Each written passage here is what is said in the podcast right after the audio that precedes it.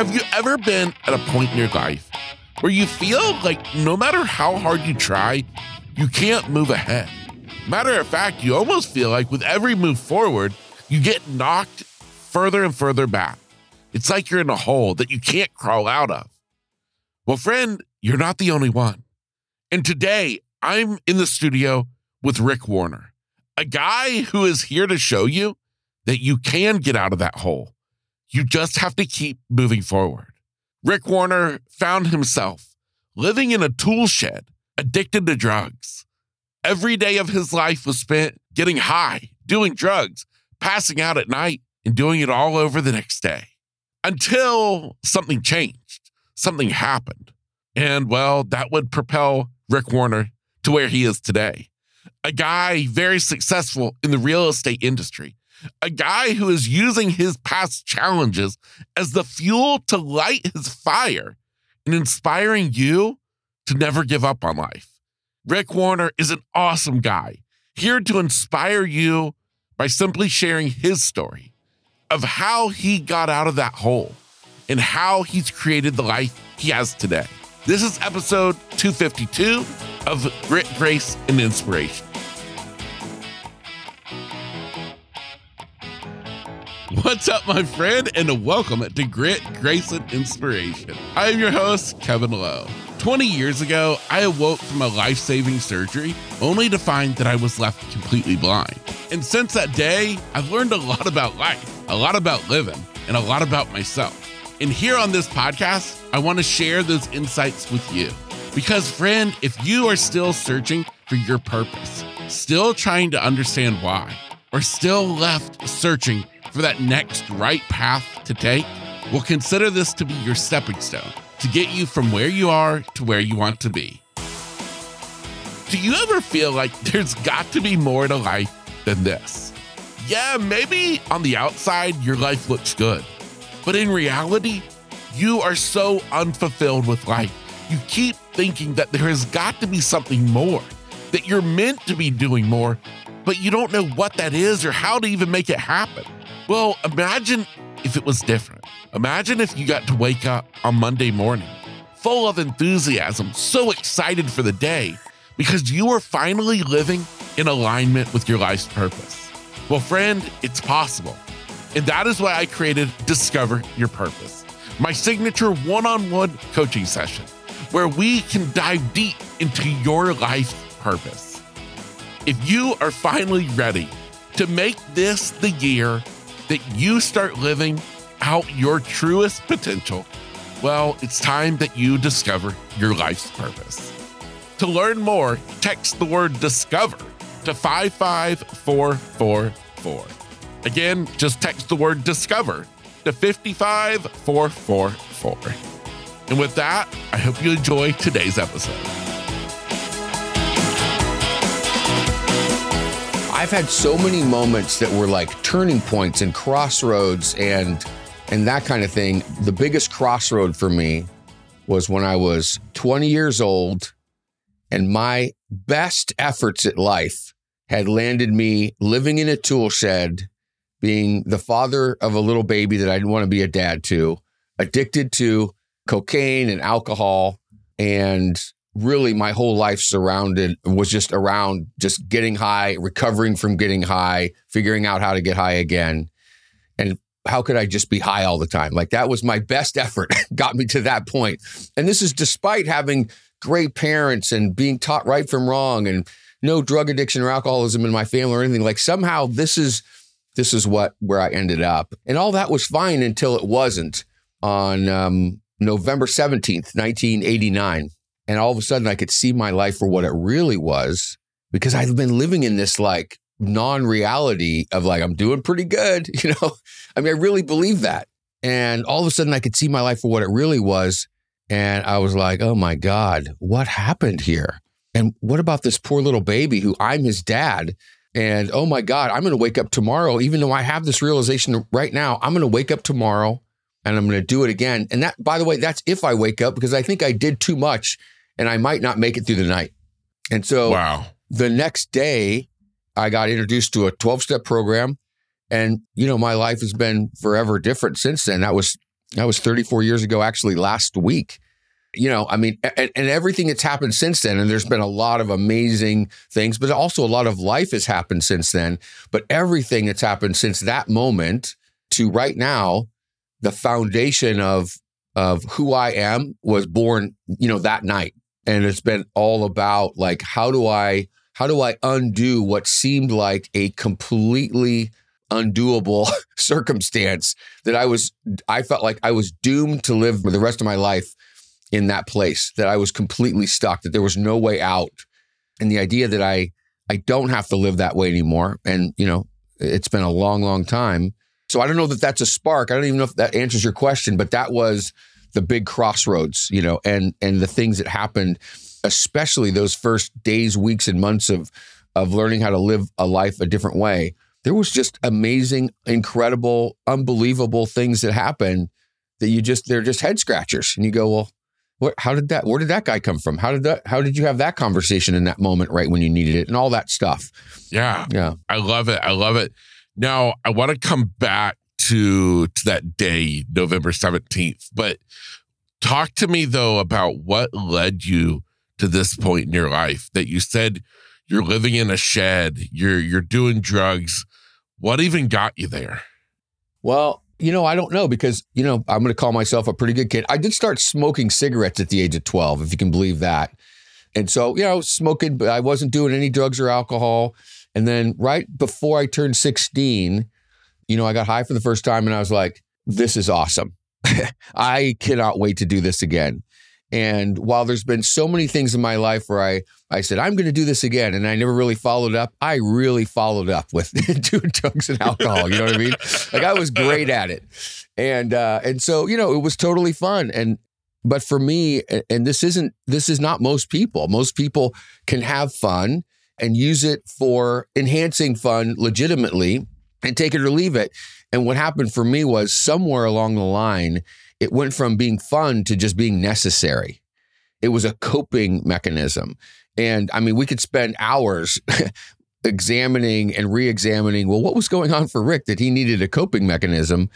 And to be honest, I, you know, I've spent a fair amount of time looking at those things and I'm still, I'm a seeker. You know what I mean? Like I'm, I'm always, I'm read, I constantly read books, personal development books. I, I do personal development programs. I'm still very involved in 12 step work. Like it's all, I know there's work to be done. And so, you know, what was it? I, I don't know. You know what I mean? There's so many different things that have led me to where I am. But but for me, it was it was necessary for me to just function. I needed to have something in me, you know. And yeah. um, I, I don't know. I don't know why. You know, I remember there was yeah. this guy. There was this guy Henry that I met in a 12 step program. He's passed away now. But the question of why uh, to me or to a lot of people is like, oh, well, kind of who cares, right? He said, you know, I, I think that what happens is that we, at, before we get born, God lines everybody up and he gives them a number one to 10. And then he goes, "All right, all you sevens, you're alcoholics." like that's it. like it's like it's that random, you know. And uh, you know that may be true.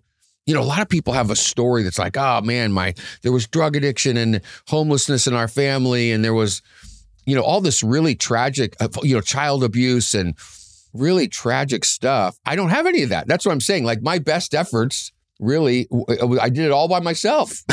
this place that I ended up, you know? Yeah, no, no, no. Totally get it. And I also totally get it. Like sometimes we're like, gosh, we, we, we need a better story than this. yeah, right. I don't even have a good story. I, I really don't. So you can you can edit that part out. There's no there's nothing yeah. there's no there there, you know. Absolutely. So now when when you talk about that time November 17th, how long had you been in this chapter of your life? Where I was totally just you know, out of control, probably a couple years, you know. I mean, I, I, was only in total, I was only getting high for four years, right? And okay. probably the last two of it, you know, I just I just thought that the rules didn't I, I think it was probably a typical teenager. I thought the rules didn't apply to me and all this stuff. And and one of the rules I didn't think applied to me was the laws of pregnancy. And so my my high school girlfriend got pregnant and I'm like, what are you talking about? And man, I tell you what, I totally blamed her, if you can believe that. I'm embarrassed to say that, by the way, but that is exactly what I thought. I was resentful and um, I was fearful. And so I'm not a, a drug addict, an alcoholic because I got a girl pregnant in high school, but it was one of those first opportunities for me to go, oh, here's my solution. If it wasn't that, it was going to be something else. Does that does that make sense? Like it may have been Yeah. a couple years later, but that was the first really hard example of like, oh, here's Rick not learn, you know, with no ability to deal with life on life's terms, right? Yeah. Yeah. Absolutely. Um, so that's what I would say. Somewhere in there was when I crossed over that plane. yeah, definitely. Now, you said you were living in the, in a shed. How did that come to be? Well, so my my son's mother, by the way, who I we're very close today. My son's now 35 years old. I've had a great opportunity to be a father to him because I did get sober when he was when he was one. So he made he's never seen me high or anything like that. And his mother, who is a lovely, amazing, wonderful person. I mean, really, she should be on your podcast. She's just tremendous. She really loved me and she gave me so many opportunities to get cleaned up. And she was the one that was like, You really got to stop doing this. And you know, first I was in denial about it, and then I and then I was like, oh, maybe she's right. In fact, on my 20th birthday, I invited all my friends over. We got totally, you know, messed up on drugs and alcohol because these are the people I hung out with. And then I made this gr- big grandiose speech of how, you know, I'm a father now, and I'm gonna I'm gonna get cleaned up, you know. And of course, I was high when I was making this announcement, and I really thought that I could just decide to not do it anymore, and then it would be so and I lasted about a week. It was so bad that even my son's mother was like, "Hey, maybe you smoke a little weed because you're kind of a dick." you know what I mean? And I, I got high because I wanted to get high, but basically within a few weeks, I was off and running again, not coming home at night and blah blah. And so she said, uh, "Listen, I'm going to start dating other people." And I thought, well, I should probably move out then, because Yeah. Cause that would be awkward. So anyway, I, I was a golf instructor at a driving range, and there was um, there was a tool shed out there that I'd helped build when we built the driving range, and I built a little loft in there and put a sleeping bag and a mattress and a heater. And to be honest, I was totally content to move into this tool shed. I mean, I was just like, this is perfect because what I really wanted was no responsibility. And what I really wanted was for her to say, yeah, I'm going to start dating other people. What I really wanted was to not have to be a dad anymore. I mean, I just wanted to run away from everything and all of my responsibilities, you know? And so the tool shed was perfect for that. Yeah. Wow. Wow. Wow. Wow. Now, how long were you in the tool shed for? Right. So I lasted about 30 days. Actually, I moved into the tool shed the day of the earthquake in in 1989. So that was the World Series. I don't know if you remember that, but there was wait, wait, how old are you? I was three at that point. Ah. Oh so you're you're almost my son's age. This is beautiful. Yes. Okay. so you don't remember the earthquake, but there was this big earthquake in 1989 in San Francisco. It was actually centered in Watsonville, and it was crazy. And so, just coincidentally, it, that's the same exact day that I happened to move into the tool shed. And so, it was exactly 30 days that I lived in there, you know, getting high and drunk. And then I got sober. And then for the first 10 months of my sobriety, I lived in that tool shed. So I lived in there for almost a year. And so I, you know, I don't, I'm reluctant to call myself having been homeless. I was like advanced homeless. Like I had a roof over my head. Uh, but, you know, I didn't have a bathroom. There was a porta potty out there. I used the porta potty. And then I got showers. I took showers at the YMCA. So I had my $20 a month membership at the YMCA and I would go take showers there. Yeah, it was, uh, that's, that's what Yeah. happened. Yeah. Wow. Wow. Wow. Now, so at this point, I asked you to take me back to November 17th when you said was kind of a turning point. What was different about this day? What happened on this day that makes you remember that date? I think that what what had happened up till that point was that I think the cycle kind of went like this. Wow. I really do not like my life. I really am in pain. I'm really afraid. I'm really resentful. Now, I don't know that I was I had clarity around that, right?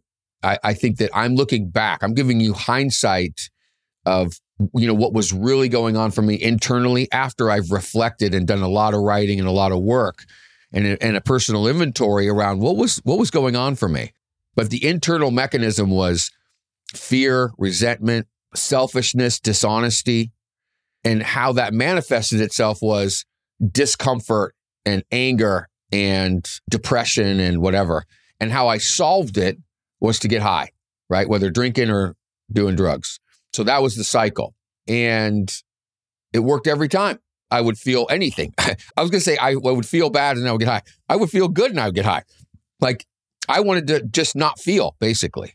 And so that worked every time until November 17th. And that was, you know, what they describe in the program a moment of clarity where I could see my life for what it really was. That's what I was describing to you.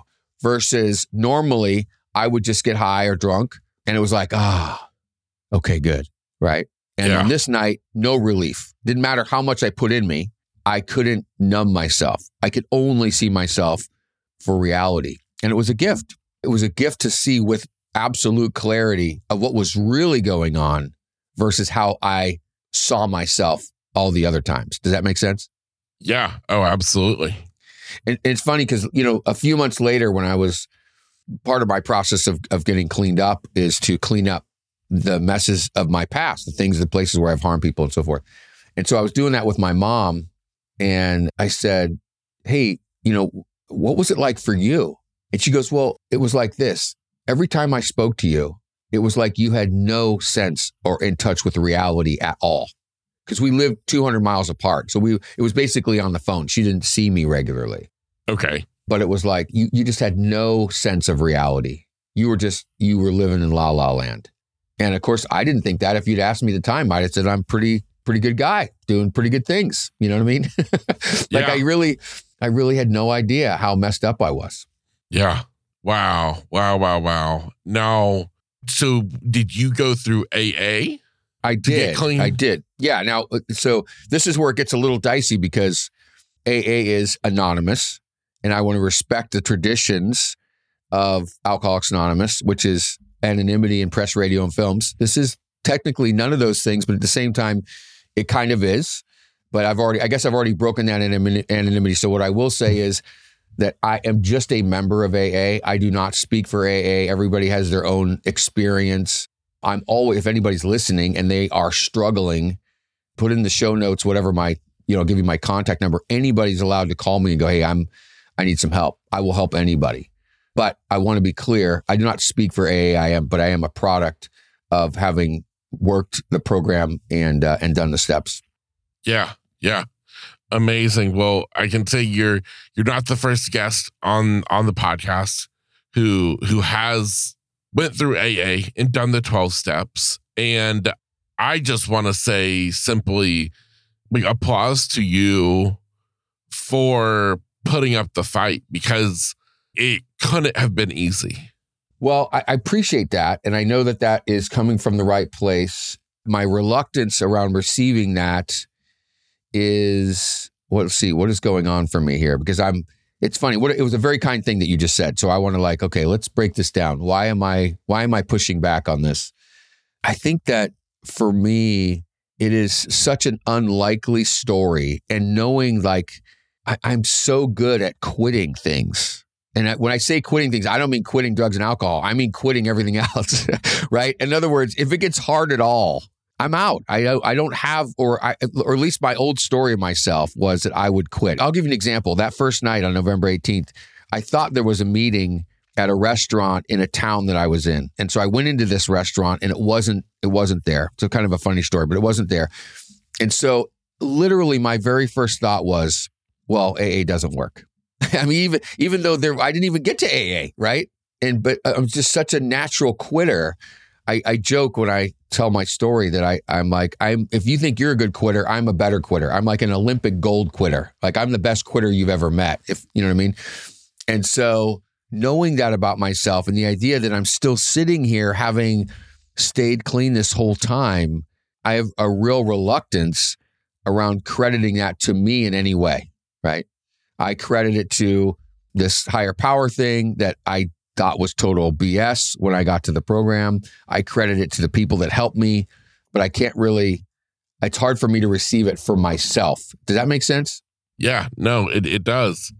It does. And I mean, I totally respect that 100%. I want to ask you about something. I I read it and I want you to give me the story around it before we start kind of moving forward after that moment, after getting clean. I want to back up. I read something that that you said when you were 12 years old. Mm. You were watching a train go by and it changed your your perspective on life. Would you share with me that story? Well, yeah, yeah. This is I don't know where this story belongs, except for it's kind of it's entertaining. But when I was 12, I lived in the Central Valley, and you know this is 1982. Okay, so it was a different time. I'm a Gen X guy. This was back in the you know summertime. Parents, you know, were like, "Hey, get out of the house! Don't come back till the lights are on at the, you know, in the whatever." And so it was like you're, you know, this is, you know, we drank out of the hose and all those jokes that you, those memes that you see on TikTok or whatever.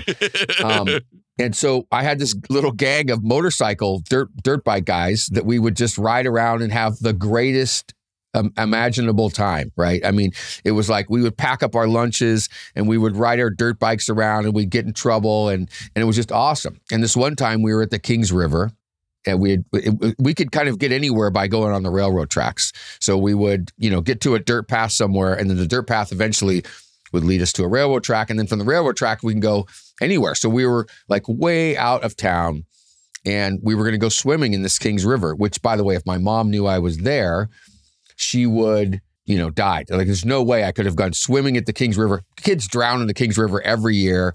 It's like this gigantic river with no, you know, no lifeguards, no nothing. There's a current, there's trees. It's a mess. It's like I would never let my kids swim there.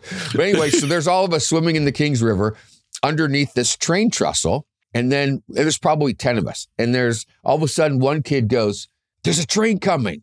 We should get on the train trestle while it's going over. And we're all 12 and it's it's peer pressure haven, right? Nobody has the courage to go, that's insane. We shouldn't do that. And so we all did it, right? We all scampered up the side of the riverbank, up to the to the railroad tracks. We ran into the train trestle and we all sat down inside these I-beams and waited for this train to arrive. And when you sit down in these I-beams, there's like one person per I-beam and you're just all of a sudden you cannot see your you can see your friends across. There's like five across from me, and there's four on my on my side. I can't see the ones of my friends, but I can see the ones across, and some of them are smiling, and some of them look terrified like me. And all of a sudden, here comes this freight train, and it's not it's not like an Amtrak that has three or four cars. It's a freaking freight train that has like a hundred cars, and those train trestles are not designed for people at all, right? And so there is literally no room between where the train goes to, the width and the width of the train trestle. And the sound and the shaking and the proximity and how fast this train was going, I was sure I was going to die. I mean, we're all screaming, but nobody can hear each other screaming, right? And this and it went on for however long it takes for a train to go over a hundred car train to go over a train trestle. And I'm I'm guessing it was a hundred. I this is about how many cars they have on these trains, you know, out in the valley. And all of a sudden it got done. I mean, I don't know if I was crying or not, but I certainly felt like crying. And then it got done and nobody died. And you'd have thought we all won the Super Bowl. You know, we were all jumping up and down the tracks and high fiving each other. This is the greatest thing ever. Oh my God, look at us, you know. But only a few minutes later, we were all thinking we were going to die, you know. Yeah. I, I, don't know how much that changed my life, but it was an experience that was uh, some, it's a story I like to tell. Yeah, no, I love it. I love it. So, Rick, we've got you, Mr. Daredevil as a kid. We got you in this story that we've we've heard about. Where does life kind of go from there after you you got clean? You went through the program. How does life then get you to where you are today? Well, so what's happened between then and now is to me, it's been, it's kind of alluded to before, I think in a lot of ways, I've kind of changed my addiction more than just not have it. So my addiction now is more around uh, addiction. That seems a little bit strong. Uh, there's something that happens when you get a chance to help other people. There's something that happens when you get to look at your own experience of struggle and change that from like, oh, I'm so embarrassed that that happened to, hey, you know, I, I've had that happen to me too. Let me show you how you don't have to live that way anymore. Right. And so when you get a chance to help other people and you see their eyes light up where they go, oh my God, maybe there's hope for me. It's it's an experience that is hard to replicate in any other way. And so for the last, you know, 34 years, looking for those opportunities and at first, you know, for me it was probably at least like 12 years where I really was just centered around helping other alcoholics, right? And then as I got into the business world, I found it's equally awesome to just help people in general and to see where you can be of service to people and to come from contribution and make a difference in people's lives. And so that meant doing basically the same model. So where have I struggled in life? Uh, well, let's see. I struggled in, you know, like I'm, I'm, so I'm a real estate broker. Well, in 2004, I got my real estate license. In 2005, I was selling a lot of houses. 2006, I was selling a lot of houses. I thought, oh my gosh, this is great. I've arrived. I finally found my career. And uh, 2006, I bought a million dollar house, which was kind of a big deal for a guy living in, you know, formerly in a tool shed. And then in 2007, things started to go a little bit sideways. 2008, the market crashed. And by 2009, on my 40th birthday, actually, and exactly 20 years almost from when I got sober, I was totally broke and I could not even pay my mortgage. I had three little kids, three more kids that I'd had on purpose. A stay at home wife who needed to stay at home. And, and, uh, oh my God, here I am again, right? Here I am again at a crossroads of desperation and how did I end up here? And a little bit of like, who did I think I was? Right. Spending the money I was buying a million dollar house, all that stuff. Because all of a sudden I can't, there's no houses being sold. I don't even know what I'm doing. So, kind of like when I went to the program, I sought help to, I, I, I'm like, I remember sitting on the couch at night every night. I couldn't pay the bills, just feeling like uh, an elephant was sitting on my chest. What am I going to do? I'm going to lose the house. Where are we going to go? I, I mean, it, it was just it was brutal. And so the only option was for me to get better at what I did. And so I sought out help, just like I did when I got sober. And except for in this case, I had to pay somebody to, to, you know, I had to pay a coaching thing, whatever. But it really made the difference for me and it turned my whole career around. And then once I got stabilized and I paid off all my debt, and I, I only actually had one 30 day late on my mortgage, and we were able to keep the house, and I paid off all my taxes, and I paid off my credit card debt, and I did all these things that I thought would never ever happen. And once again, I just want to highlight like I was sure that I was stuck, that it was never going to get better and I there was nothing I could do about it. And once I got to the other side of that, I was back to, well, wait a minute. I bet there's other agents that are struggling. And so that so for the last whatever 14 years, that's really been my my thing. It was mentoring agents and then eventually having a little bit of a coaching company. So I do both now. I mentor agents for free and I do, and I have a paid coaching business as well. And then I, you know, I'm fortunate to have a successful real estate practice. But again, the foundation is all, it's kind of the same foundation, right? Which is make sure I'm doing the right thing and treating people right and make sure that I'm helping other people. Yeah, I, I love it. I love it. Now, I have no idea if you'll even be able to to remember to to pinpoint it, but do you remember when you realized, wow, this totally just kind of jacks me up? This idea of talking to people, helping people. Do you remember when that was? I don't know that I have a first time, but it was early, early on in my sobriety when here I was having spent the better portion of my life thinking that I was worthless and useless and that I had nothing to offer and then talking with somebody who was newly, newly sober and telling them just my story. And for them to go, oh my God, like, you mean I don't have to live this way for the rest of my life? And to really, to have that, I can't describe the connection, but it's, it's that. And then I guess probably, so those one on one conversations for sure.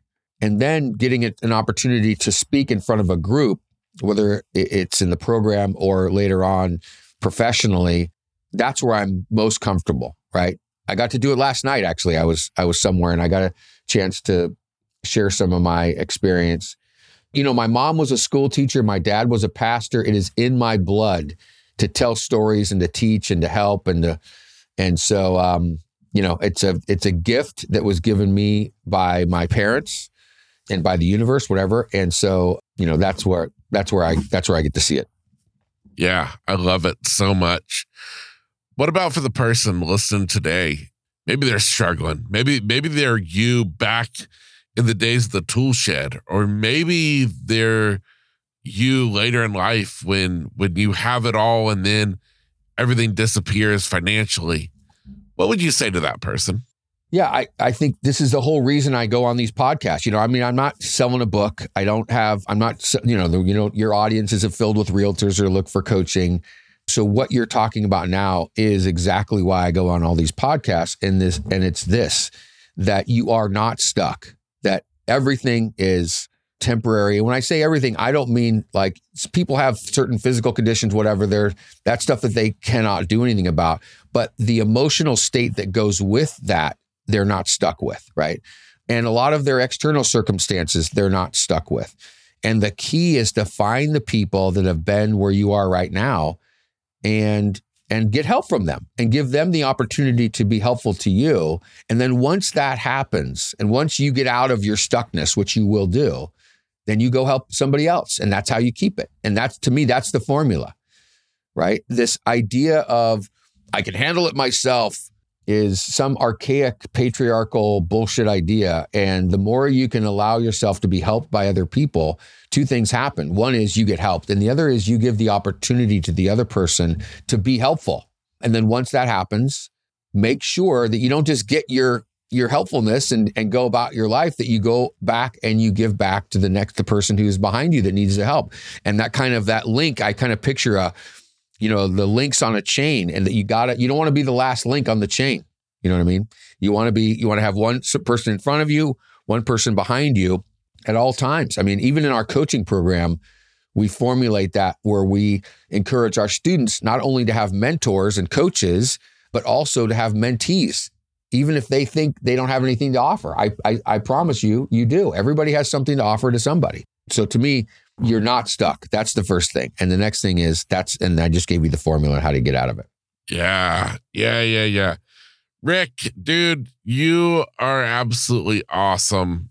I appreciate you taking the time to to share your story for the the reason of exactly what you said is the reason you do this. Is the the hope that maybe there's somebody listening living somewhere in the world who hears something you said, hears your story, and says, you know what? If he can do it, so can I. That is exactly right. That's my whole purpose. That's why I'm here.